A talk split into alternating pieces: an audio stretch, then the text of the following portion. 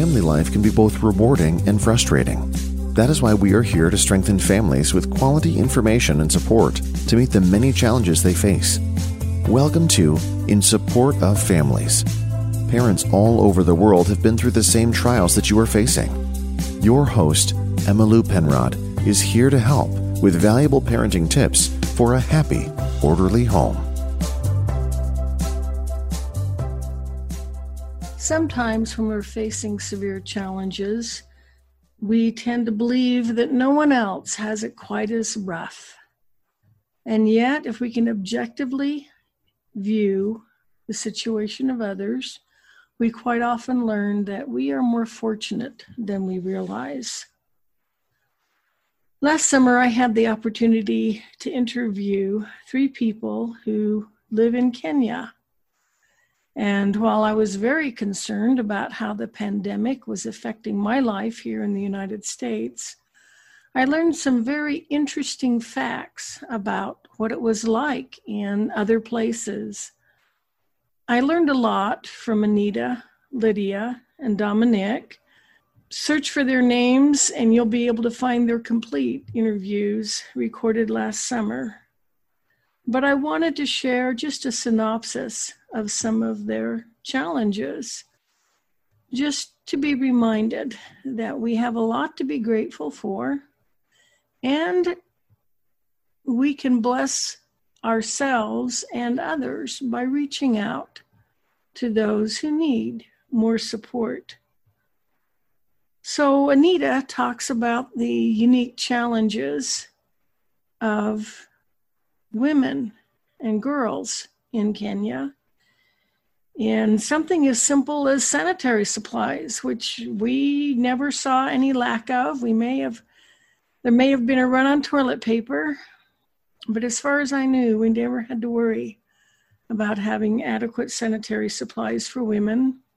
And her efforts with the program Days for Girls, I've included her link if you feel inclined to support that very worthwhile program. Lydia talks about the challenges she faced as a school teacher and the need she saw for the families there.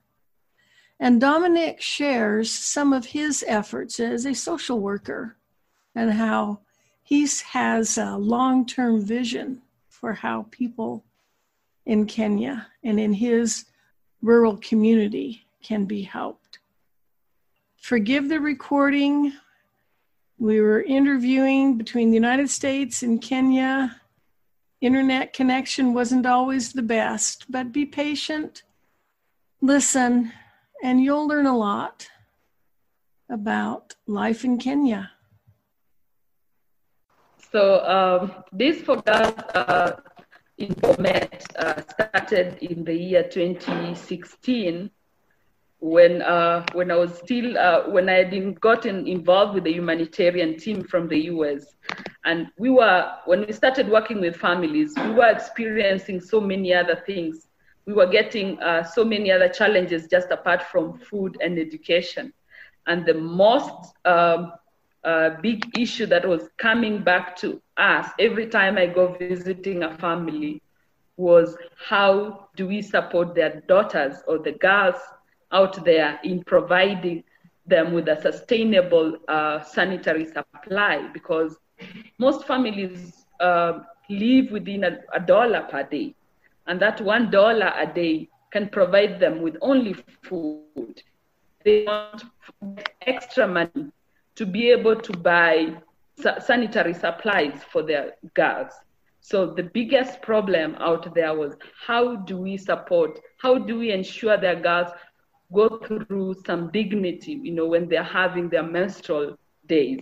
And that was really uh, a hit on me because it reminded me of my growing up. My all, since I started my, uh, when I got to adolescent stage at around nine years, I didn't have a sanitary pad to use.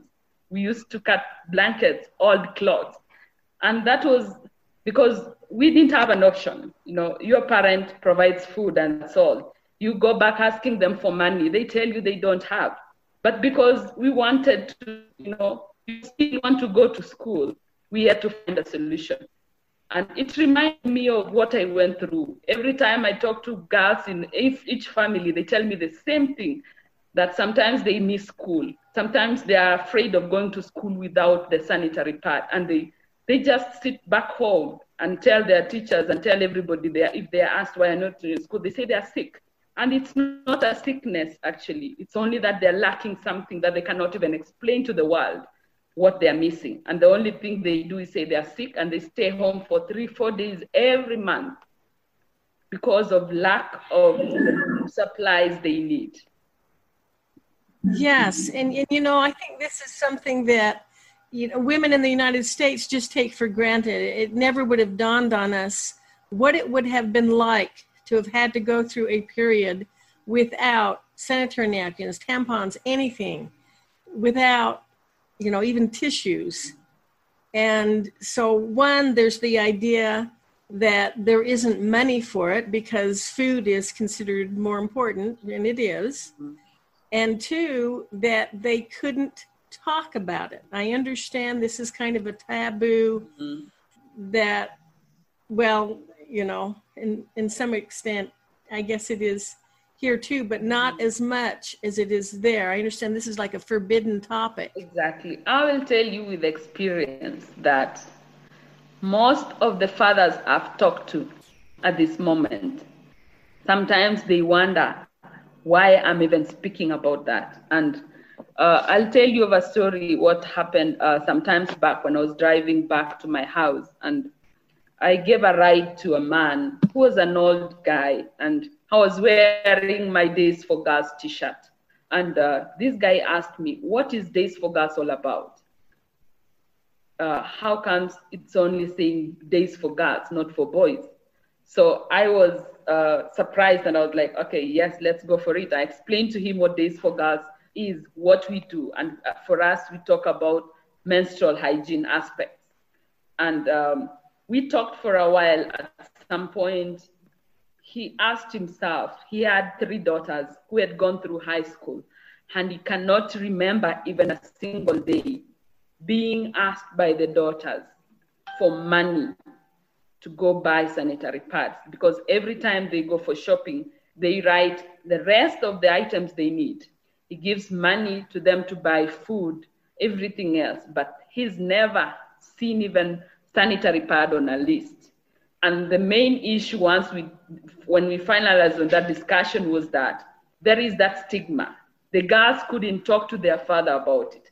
And yet he is the one who gives money. He's the one who works. The mother doesn't work. So he's the one who gives money for everything you need.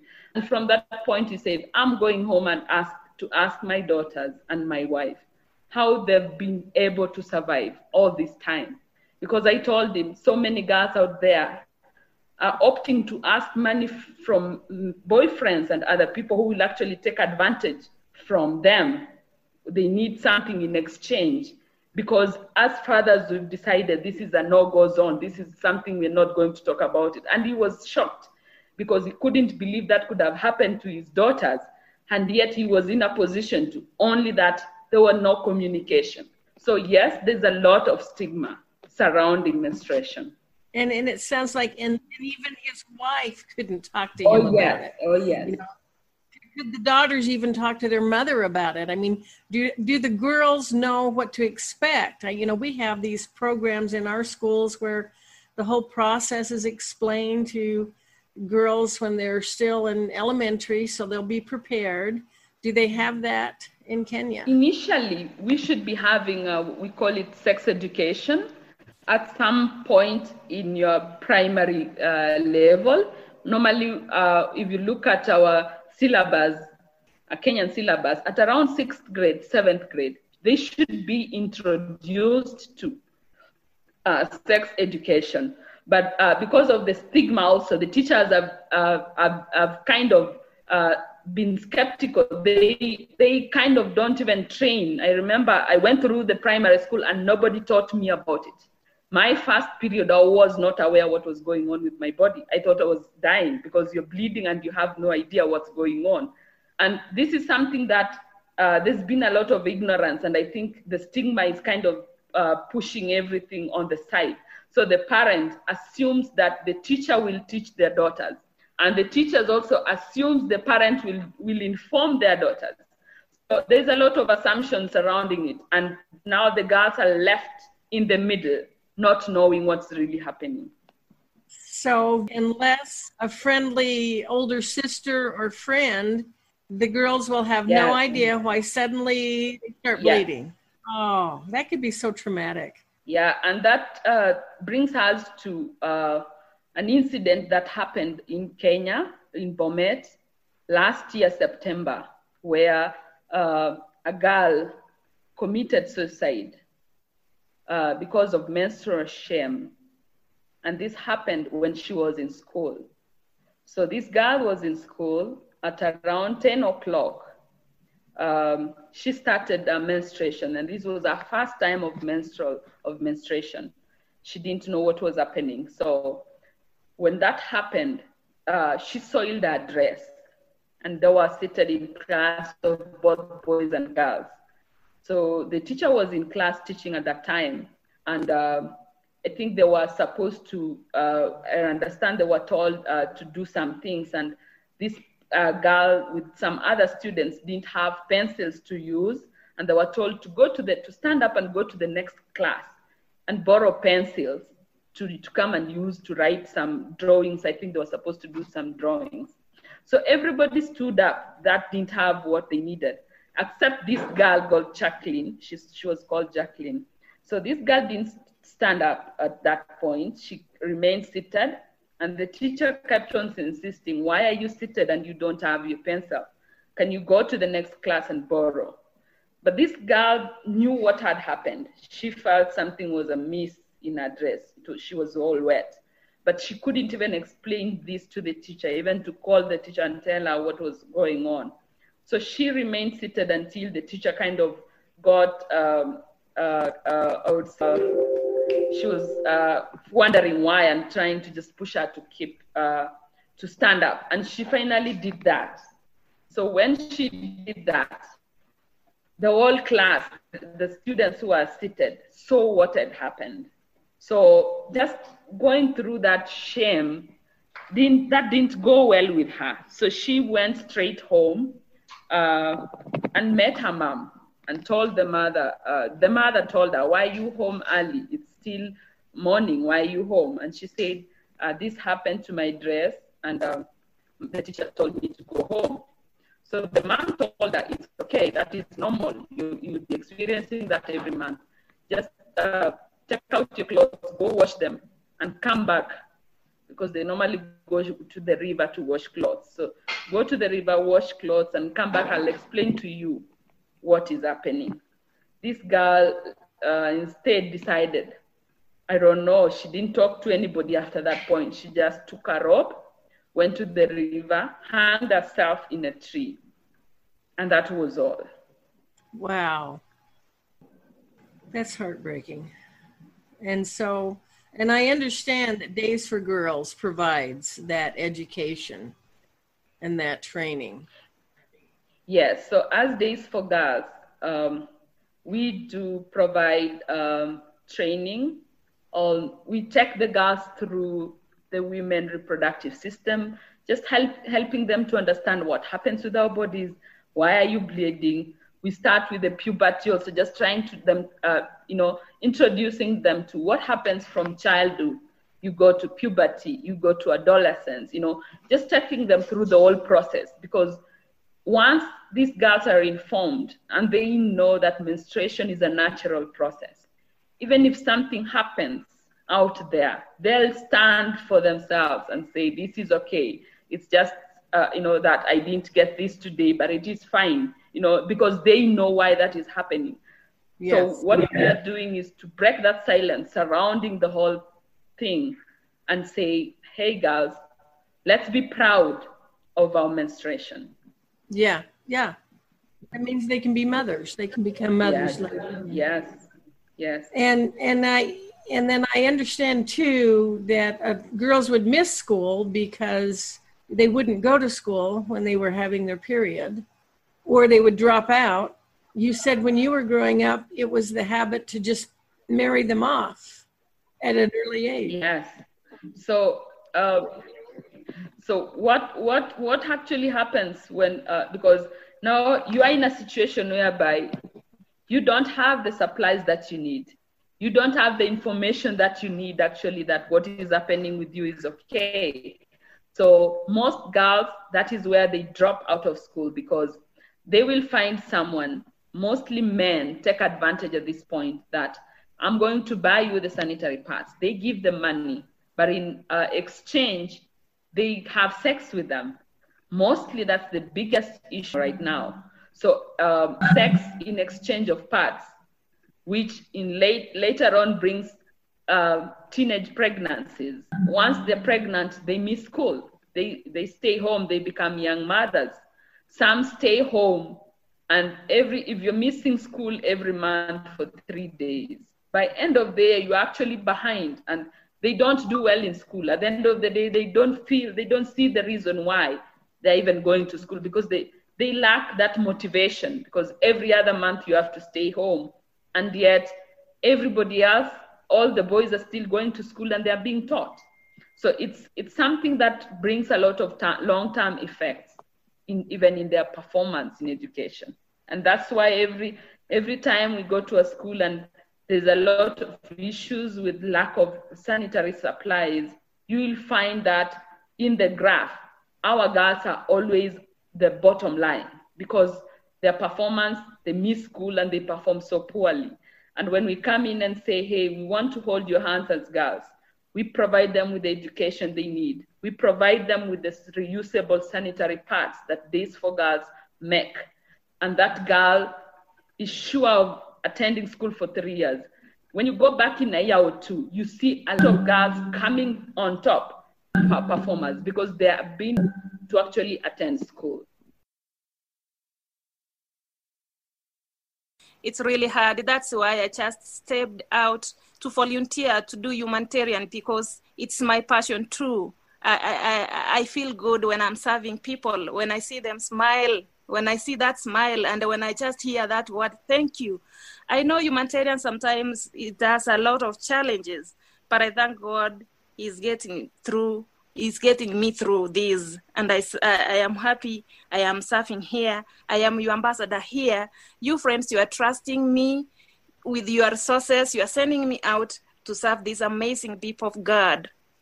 Yes, and there are things that we just take for granted in the United States. We just we don't even think about them and yet they're in critical need you know just just having enough food you know we we've been affected here but we've never had to worry about food. There's still plenty of food.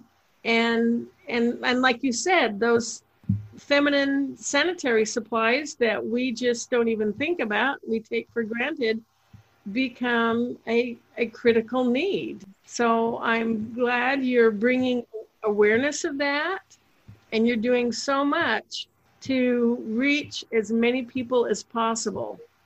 Thank you, and then uh, not, re- not not forgetting women in my community. I'm planning if I get resources, I need to um, uh, set for them sustainable projects. I actually don't believe in handouts. I want them to be independent. I don't want them to be just uh, asking for me food on daily basis or on weekly basis. I want to set them sustainable projects will be, will, which will help them to be independent.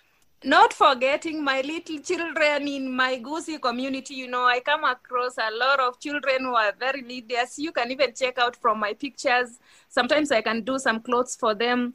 They are really in dire need. They walk in tattered clothes. They don't even have shoes.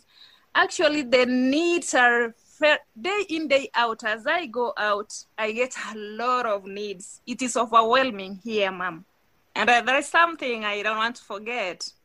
Remember, here I come from a Kisii community, which is sung in uh, just baseless taboos and culture. Here we have what we call FGM, and I'm very sorry say that I am a, a culprit of that. But I say this one is not going to stop me.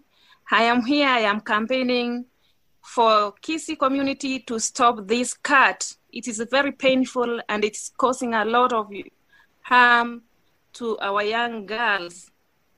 So I'm appealing or I'm calling upon friends to step up and support me in this campaign. This is a taboo that should come to an end. It is very painful and it can even lead to death because of excessive bleeding. And I made a decision, and I think I just put it public that I have a little girl who is four years old. She's called Barbara Mara, and she's not going to go through that cut. For people who don't know, FGM stands for female genital mutilation. And you said it's a it's like it's part of the culture. It's been outlawed in Kenya, but because it's such a strong part of the culture, it still continues. I, I know a little bit about it. I understand that this is not a, a procedure that's done in a sanitary, safe manner. And so, quite often, girls are severely injured, maimed for life. And the only way to combat this is through education. And it's my understanding that that's your goal is to get this education out It's wrong, wrong, very wrong. I condemn it. Yes, you have decided already decided your daughter's not going through that. Yeah, my daughter, my daughter's not going to go through that. I'm actually even I'm actually even going around campaigning and saying no, and whoever will be found doing it, uh, she will be taken to court and charged. You know, they are just doing it secretly. The government of Kenya does not allow that and uh, other communities are not practicing it. It's only the Kisii community. Some of the communities in actually Kenya, it, other communities does not do it. It is a taboo. It's a culture that has to come to an end. So you're educating the parents to not let this happen to their daughters yeah that, that's what exactly doing i am doing with the women and even the girls i am gathering them and i'm educating them the disadvantages of doing this it is bad it can lead even to death and whoever is found doing that she will be taken or will be taken to court yes that is not easy to do when you have traditions that people feel or this is absolutely right this is what we must do but the best way to do it is through education. And you're a teacher, so you are good at that. Yes, I am a teacher and I'm proud to be one. Actually, even the people in our community, they are so proud of me. And I'm here to do the best for them. I am here to see the best for every girl. mention what your daughter's doing. I'm I'm impressed. It sounds like she's following to be just like her dad. oh yeah, my daughter, when she was eight years old, He approached me and asked me to let her know what is this thing called the CAT. Here in Africa, especially in my community, the Gusii people and another one called the Kalenjin, the Kuria people, and the Maasai, they practice female genital mutilation for women or young girls. So she reached out to me and said, I need information to know what this is all about. So I told her, and she said, Dad, you know what? I'm not going to do it. It's a cultural practice that is outdone, but uh, it's being practiced underground, and it's causing more harm to young ladies than good. So, uh, as a social worker and a life coach, I've done a lot of research on uh, FGM, and I said no as well some time back. And uh, I've been I've been the voice for young women going through meetings and saying and, and advocating for the stop of FGM. So my daughter said no to FGM and she said no to the cat. And years later in high school, in primary school, she could go to speak to girls and tell them this is wrong, it's going to do you more harm than good. And she was branded an FGM ambassador. So right now, at the age of 14, he's going uh, to girls almost her age and even beyond up to 18, telling them about FGM and why they should not do it. And also she's involved with doing feminine hygiene, training girls in her school. And when she's home, she meets so many cousins and relatives and friends. and she talks about it. And lately, I started introducing her to formal training, whereby she can be able to speak about it. And she appeared on a national TV last week for the first time speaking about FGM.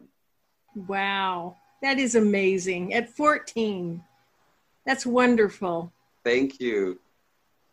Tell us more about your food relief provider. So, what is, you know, in I, think all around the world we felt the effects of COVID, but what it has been, what has it been like in Kenya?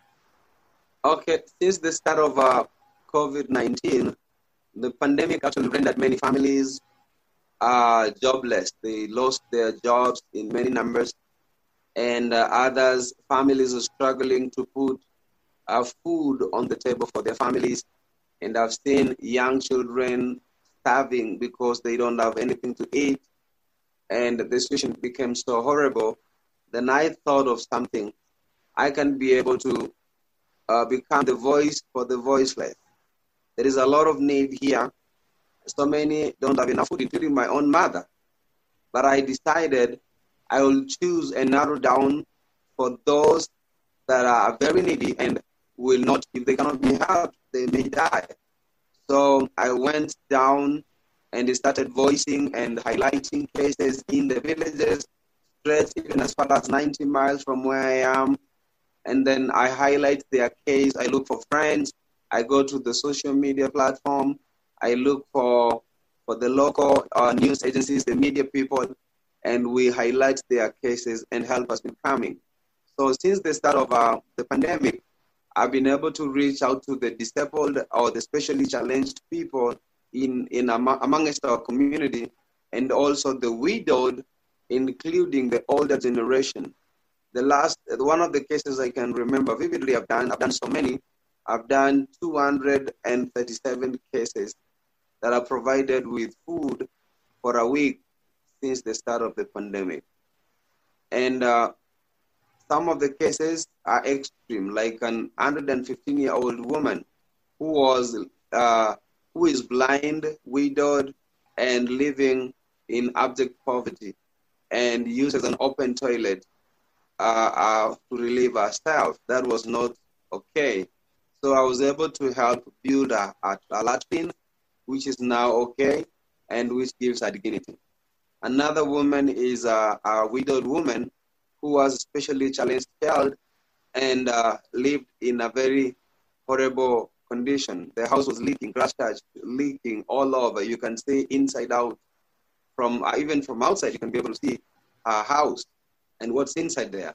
so I fundraised money. We were able to build a house an iron uh, sheet house and made of um, iron and sticks and the soil and uh, doors and windows, which is now a nice one, a three bedroom house.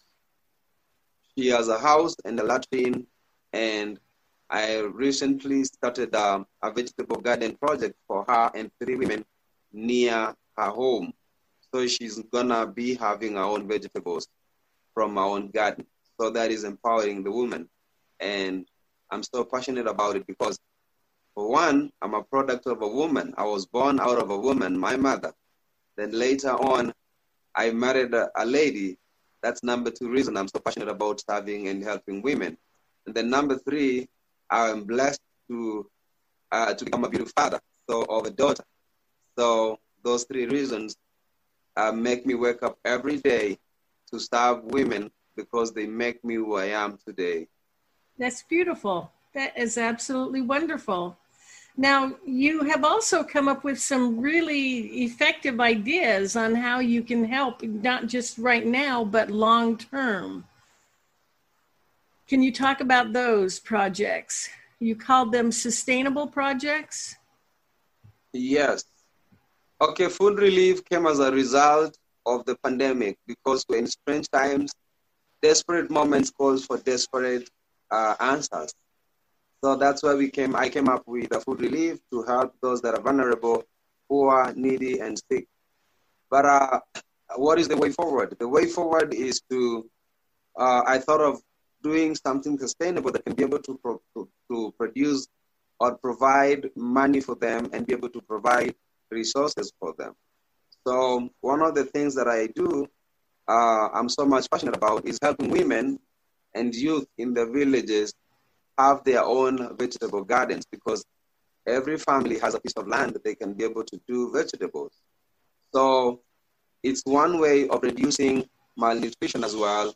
It's another way of also helping families become independent and also make extra money out of their vegetables and also become committed and uh, reduce cases of laxity. And at the same time, we can be able to do something on our land to reduce irrigation that is taking away the good soil. So for on vegetable uh, garden, I fence a piece of land, probably uh, we can talk about 20 by 20 feet with a fence, chicken wire fence. Then uh, I, uh, I make boxes uh, that is uh, eight feet by four feet. I make boxes and then uh, I get a string and divide the boxes into one square feet on the boxes. Then I fill with soil in there. I mix it with manure or without, if the soil is good enough. I mostly work with loam soil. Then I I plant uh, seedlings on the boxes. So each uh, lady uh, is supposed to have one box of mixed vegetables ranging from carrots, uh, carrots, onions, tomatoes, kales, uh, spinach, and lettuce, something like that. So, and then another corner will have a vegetable tower. A vegetable tower is a stack that is filled with soil that has got uh, uh, uh, seedlings planted into the stack all over around, making it look like a big tree that is growing from every side. So that is another way that I can we can be able to create a garden project that can produce vegetables enough for a family of even up to 15 and an extra one that can be sold uh, for a dollar. And then at the end of the month, the uh, this thing, single lady will be able to have a minimum of $30 income coming in. At the same time, they have their own vegetables.